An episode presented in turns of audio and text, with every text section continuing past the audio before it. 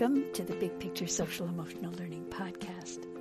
Dominique Brooks, a senior in high school, was kind enough to accept my invitation to join me around the topic of social emotional learning for her overall education. Her insights and her suggestions are gold, and I hope many, many educators and decision makers will hear what she has to say in this brief conversation. Dominique is an intern at Sacramento City Unified School District, serving on a youth development team which is responsible for the digital media of the school district and also for enabling the voice of youth within Sacramento School District. Dominique is the president of her school's Black Student Union, and this year she will be an E Q ambassador for her school, E Q being emotional quotient, is compared to I Q, which you probably knew, but I just thought I'd clarify that. I hope you will appreciate Dominique's well-considered, though never rushed, answers.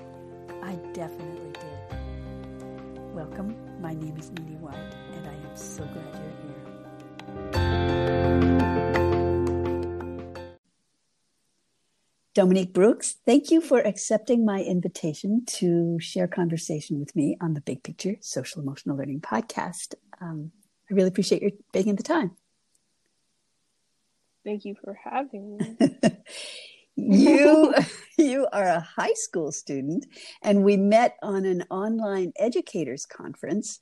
And so I was kind of surprised to see you there in one of the little Zoom images. And I got to ask, why were you there? I was actually invited there by my boss.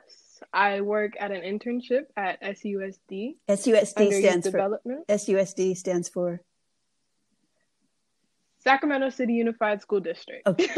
okay. I have to get it out quick or else I don't remember. Um, yeah, so I work under youth development and in a team called Source Media Agency. And not only do we handle the um, digital media for the district, but we also work to provide youth voice in the district. Mm-hmm. Super important. Whose good idea was that? It was actually my boss. He created it. uh-huh. And I wonder what made him want to do that. He um he works he previous to Source Media, he worked in Women's and Men's Leadership Academy. Uh-huh. And I'm sure it was just seeing the brilliant voices of the youth, because it's not right. such a traditional teaching setting. Exactly. But it's more of like you get to know your students, actually know their personalities and their wants and needs in the district. So I'm sure it sprouted out of that. So what was that name of, or- of that organization? Men's and Women's Leadership Academy. Very cool. And that's also in Sacramento? Yes. Very cool. I bet he's kind of on the young side. Um, Not so much. not so much. Very he's cool. He's not aged. Okay. He's not aged. All right. Cool. So um, the online conference where we met was about bringing social emotional learning more front and center to all of California's public schools. So that's kind of a, a huge challenge, uh, but a very important, uh, essential challenge, I would say. But I wanted to ask you how you would define social emotional learning, and if that's like too big a thing to do, because even teachers have a hard time with that. I would like you to share a little bit about how social emotional learning matters in your own life and maybe in the matter of in the life of your peers. I define social emotional learning as being able to not only understand your emotions, but also understand the emotions of others to hopefully be able to get a better understanding of you and your peers to further your conversations, not only intellectually, but also like spiritually, in the matter that you can develop yourself better. Uh-huh. Really good. And how have you had classes where you had some help with that, or where have you had the most support for that in your life? Or have you read books, or is your mom super helpful and supportive? What, where have you received the most amount of support for that develop, that part of development for your life? In my classes, mm-hmm. the only experience with social emotional learning was um, maybe taking a few minutes before class to pra- listen or practice your breathing. Hmm. And that actually did help, because you underestimate breathing so much. Right. You think you know breathing until you know breathing, and then it becomes your best friend. Uh-huh. And outside of that, I really didn't get much social and emotional support. It was more of me learning through, learning about me through um, trial and error. Mm-hmm. Mm-hmm. So let's go back to this breathing element. How how has that helped you with your, because that's, I mean, we've all heard a little bit about breathing, mostly some of us have, but I mean, that's not a natural leap of, of understanding. So fill in the, fill in the gaps here of our understanding, how breathing, becoming more aware of your breathing, actually supports your social emotional development. I actually took my trip into breathing before my classes, before classes started teaching me. Mm-hmm. And I would get angry, and then I noticed, I started noticing a pattern. And when I get angry, the person around me gets angry, and it doesn't end well. Mm-hmm. So one time I got angry, and I went to my room with some very angry thoughts, turned off the lights, and just breathed. Mm-hmm. I noticed I started calming down. I started thinking better, and it even felt, I felt better than before coming out of breathing. Beautiful. How long did that take? Only a few minutes. Yeah. Yeah. So it's really easy to calm. Right. Right. So do you try to take deep breaths, or do you just notice what your breathing is doing and keep noticing it and notice, and because you're noticing it, it changes? What, what, what's your process? When I'm angry, I breathe very fast. So it's like first breathing, I breathe, bringing that breathing to normal, and then hopefully beginning to deepen it and, like, you know, expanding the stomach and then compressing it to get a more out of my breath. Mm-hmm.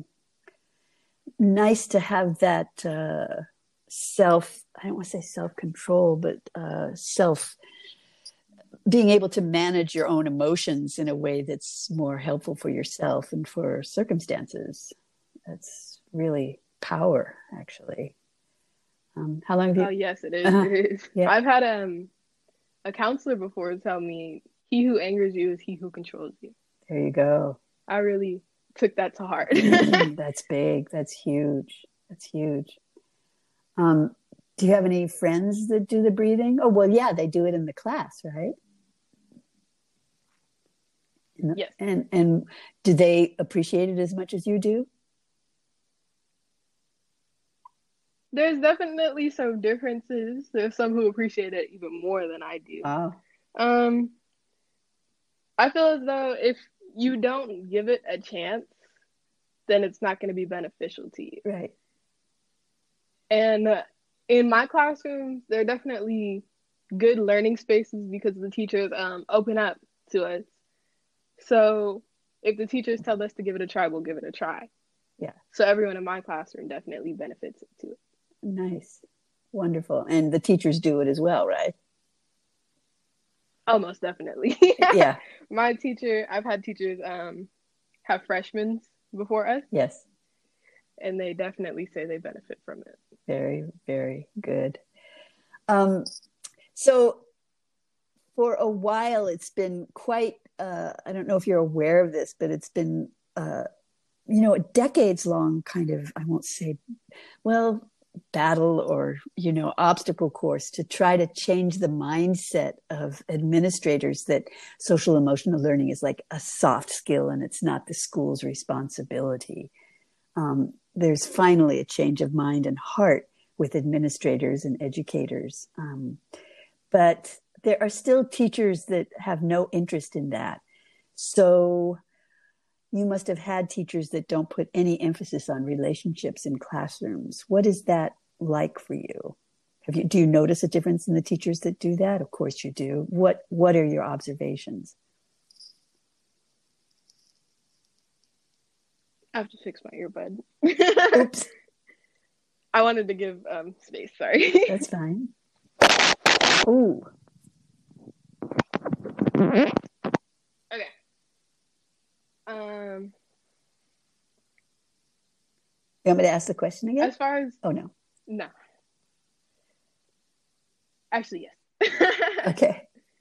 So um, social emotional learning is uh, been trying to be promoted for many years, even decades.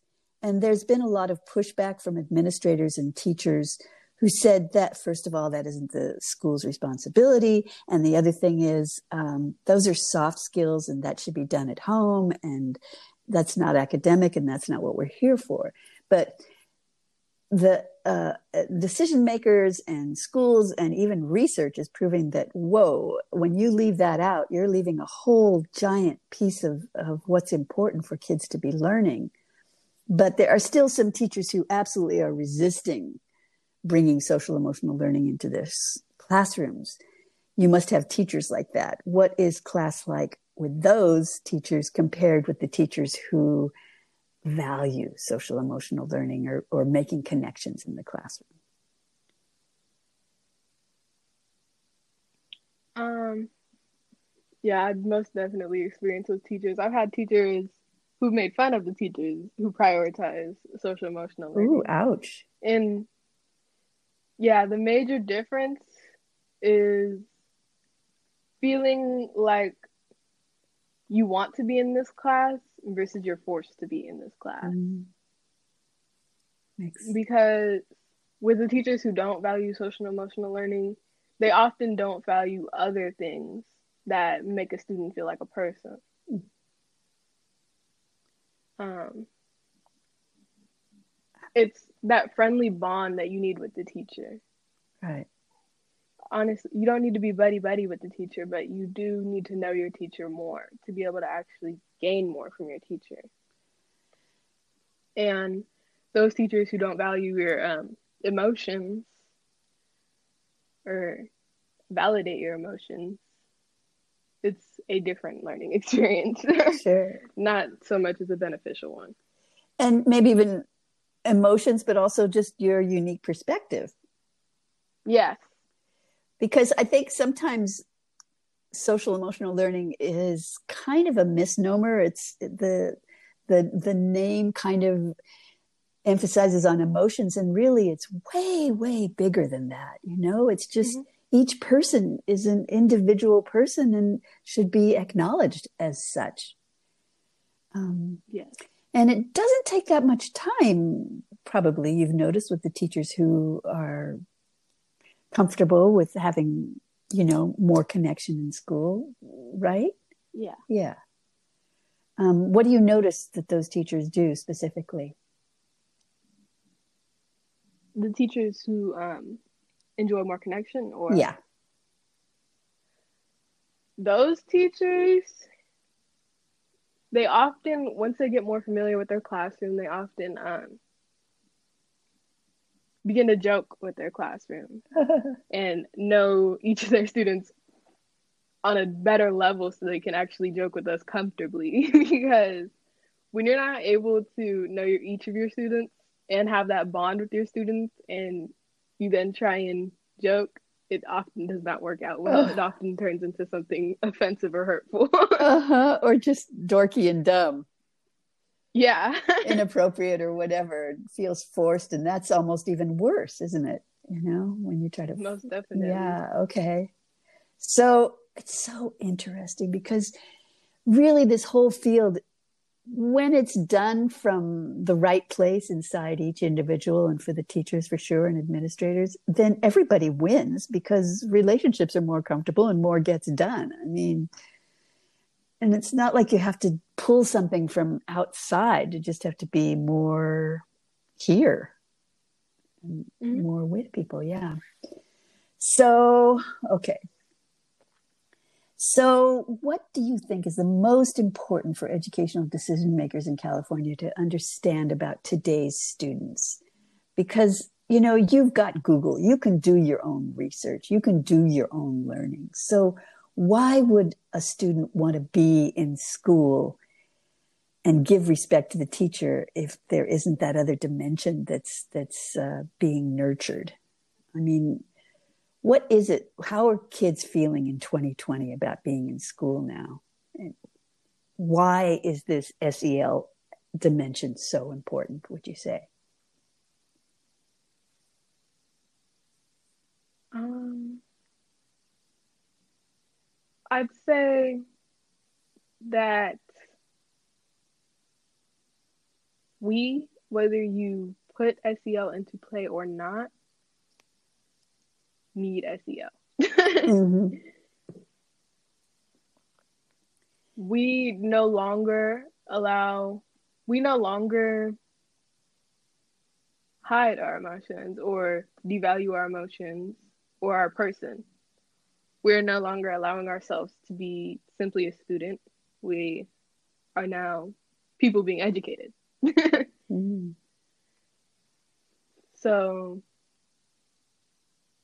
it's important to see us as individuals, because as individuals, there's so much difference between all of us. And there's difference between how you have to teach us, and there's difference between how you have to learn from us. Learn from you guys. Yeah. Yeah. And work together. So yeah. It's no longer an option for you to simply be an educator and us to be your student. Yeah. That relationship has to be there. Yes. Of mutual respect, it sounds like. Yes.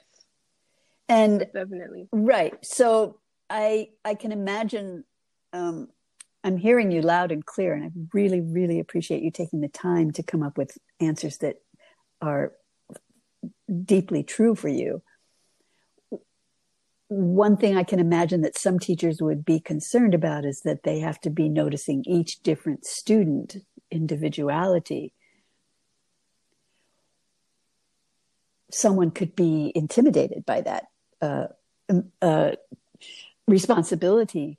But mm. in my own experience, I noticed that it, it it wasn't that hard, really. It's just when you connect with each student eye to eye for even a moment, you're really with that student. It's not like you have to sit down and find out their whole biography or anything. What what do you see teachers, how do you see them succeeding at that, acknowledging each individual student? Acknowledging each individual student, it's less of a memorization yes. difficulty and more of a time difficulty. Because for, I think, it might only be for me, but I think for a lot of people, it's easier to memorize somebody's personality and tendencies more than it is to memorize their name or their face. Mm. It just takes you being able to develop that relationship with each individual. And but what do you see teachers doing when they succeed at it? Or do you have any teachers that are good at that? I never did. I never did. And that was one of the reasons I became a teacher, because I thought for sure it could be done. And I had a lot of fun with that challenge. But I was wondering what you see teachers who are good at it, or have you had teachers that are actually good at it in a whole, with a whole class? The main difference is I've heard a lot of teachers discuss how they feel as if they have to be like defensive. Yeah. Around their classroom. Yeah. For fear of like the students targeting them. But in reality, once you lose some of that defensive barrier, obviously there always is going to be a tiny bit.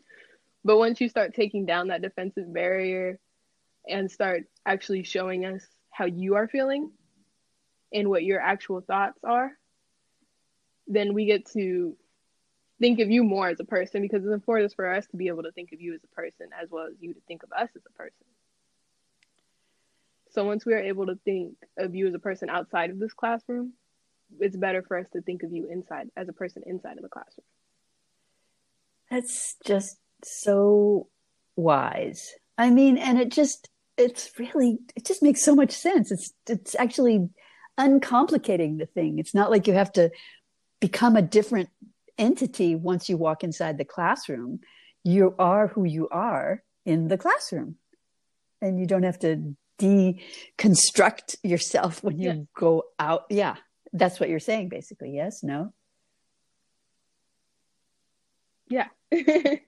Great, great. I mean, I love that. Very clear and and good. I, I hope this helps some teachers to contemplate the the opportunity to bring more of this dimension, this in, incredibly important dimension, into their classrooms, because without it, we are just uh, compartmentalizing so much, when what we need to be doing is creating more community and unity among all of us as human beings, because this separation of, you know, and categorizing of human beings is is not working out too well for any of us. Do you have any thoughts on that? Mm.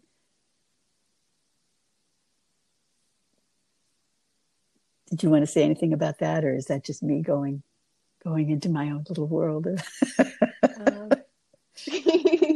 Don't feel any pressure. I'd also like to add. Yes, go ahead, go ahead. Um, yeah, um, I'd like to add, um, when teachers take down that defensive barrier, we know. Yeah. And I, I think a big issue is you thinking that we don't want to listen. We mm-hmm. definitely do want to listen if there's that sense of mutual respect. And mm-hmm. when there's that sense of mutual respect and us understanding how you feel, often we come to your defense. Right. Because if I know you as a person, I know that I don't want you to be disrespected in the way that some teachers are. Out of that mutual respect.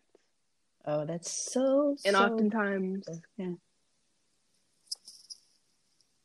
oftentimes students, you may think students are um, willingly not listening to you, but most of the time that's because we don't understand.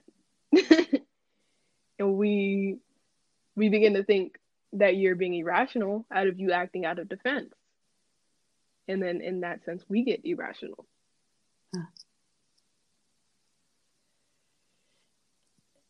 It's so interesting, because we're going way beyond implementing some kind of a social emotional learning curriculum that's that's extra to the academic stuff. It's like just uh, switch it over to just being a human being and connecting with the students, right?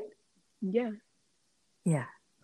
Yeah. I know. Yeah. People try to overcomplicate it by all of these uh extracurricular kits that, oh, we're going to teach them how to have empathy, and we're going to teach them how to be nice, or, you know, share, or this or that. But connecting is is the baseline for all the rest of it to just flow, because the teacher's connected to the kids, and all of those things unfold naturally.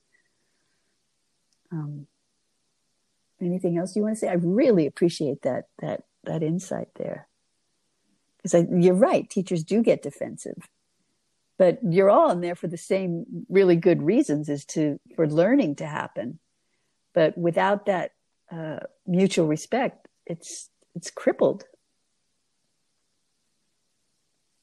So, anything else you want to add? Yeah. What? Um. Yes. Go for it. Go for uh... it.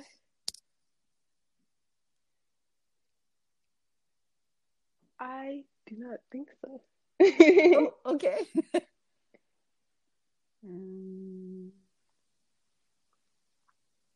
any advice you'd like to give to teachers? I think you've pretty much covered it, though. It's it's really beautiful. I, I just had a sense that you would have some good insights. Um, thank you, Dominique. I really appreciate your time. Um, Are you thinking? Oh, is it ending? Yeah, I think so. uh, a little bit. I was thinking a little bit. Um, as far as advice, you can probably edit this out if this is not what you were looking for. But um, I appreciate your thoughts. We, uh, we students don't want to hear about your perfect family. We want to hear about how rough your day was, or we want to hear you gossip about what you think you want to gossip about, because that's just adding on to the mutual respect. And then we're going to tell you about our stress. and about who we want to gossip about. Probably not getting in too much depth, but yeah, most definitely that. And that um, just adds into the conversation and the value of our connection. Right. Because a lot of the times when those teachers, when I leave those teachers' classrooms, I often find myself returning to those teachers' classrooms in the next year just to have conversations with those teachers. And it's weird to find, to be able to find those bonds in school. And it shouldn't be weird. It should be normal. Right. To be able to want to return to each and every teacher's classroom. Right. And I bet those are the teachers that are less exhausted at the end of the day. I bet. I don't know if you would notice that. Most definitely. yeah. Yeah. Because they're not working so hard to front some kind of authority, whatever. I don't know. I don't know. Oh, that's a beautiful yeah. wonder, one last insight. Thank you. Thank you, Dominique. Um, I think we're good. Uh, unless you have more to share. No, I think that was it. Okay. Thank well, you. that that is that is gold, and I and I hope that the the teachers and the parents that are listening can take this in, because um, it's not that terribly long ago that we were your age, and to remember those feelings. I mean, it's not like you're you know an extraterrestrial being, or you know. When you become an adult, you become a different person. There's always that kid inside all of us. And we all want connection. Mm-hmm. That's just wired into us. And so to allow time for that, I bet you get better grades in the classes where there's connection. Or maybe you always get good grades. Huh? Because no, sometimes I do, I do lack, but most definitely because in those classes with better connections, I always like to feel like I'm smart. Yeah. So it's sometimes difficult for me to ask questions, and asking questions can be vulnerable sometimes for a student because sometimes you just don't know. Yeah. So in classes where I have that connection and able to be vulnerable like that, it allows me to know more. There you go. And you can take in the answers more. Oh, I love that. Absolutely. All right. This time I really will say goodbye. But if you get some more insights, then call me and we can tack them onto this this uh, conversation. The editing is a wonderful is a wonderful tool. So um, I really, really, really appreciate your your taking this time with me, Dominique. And I wish you the best. I appreciate you having me, and I hope this weaves its way into a few classrooms. So do I. All right, my dear. Thank you again. All right. Bye-bye. Bye-bye.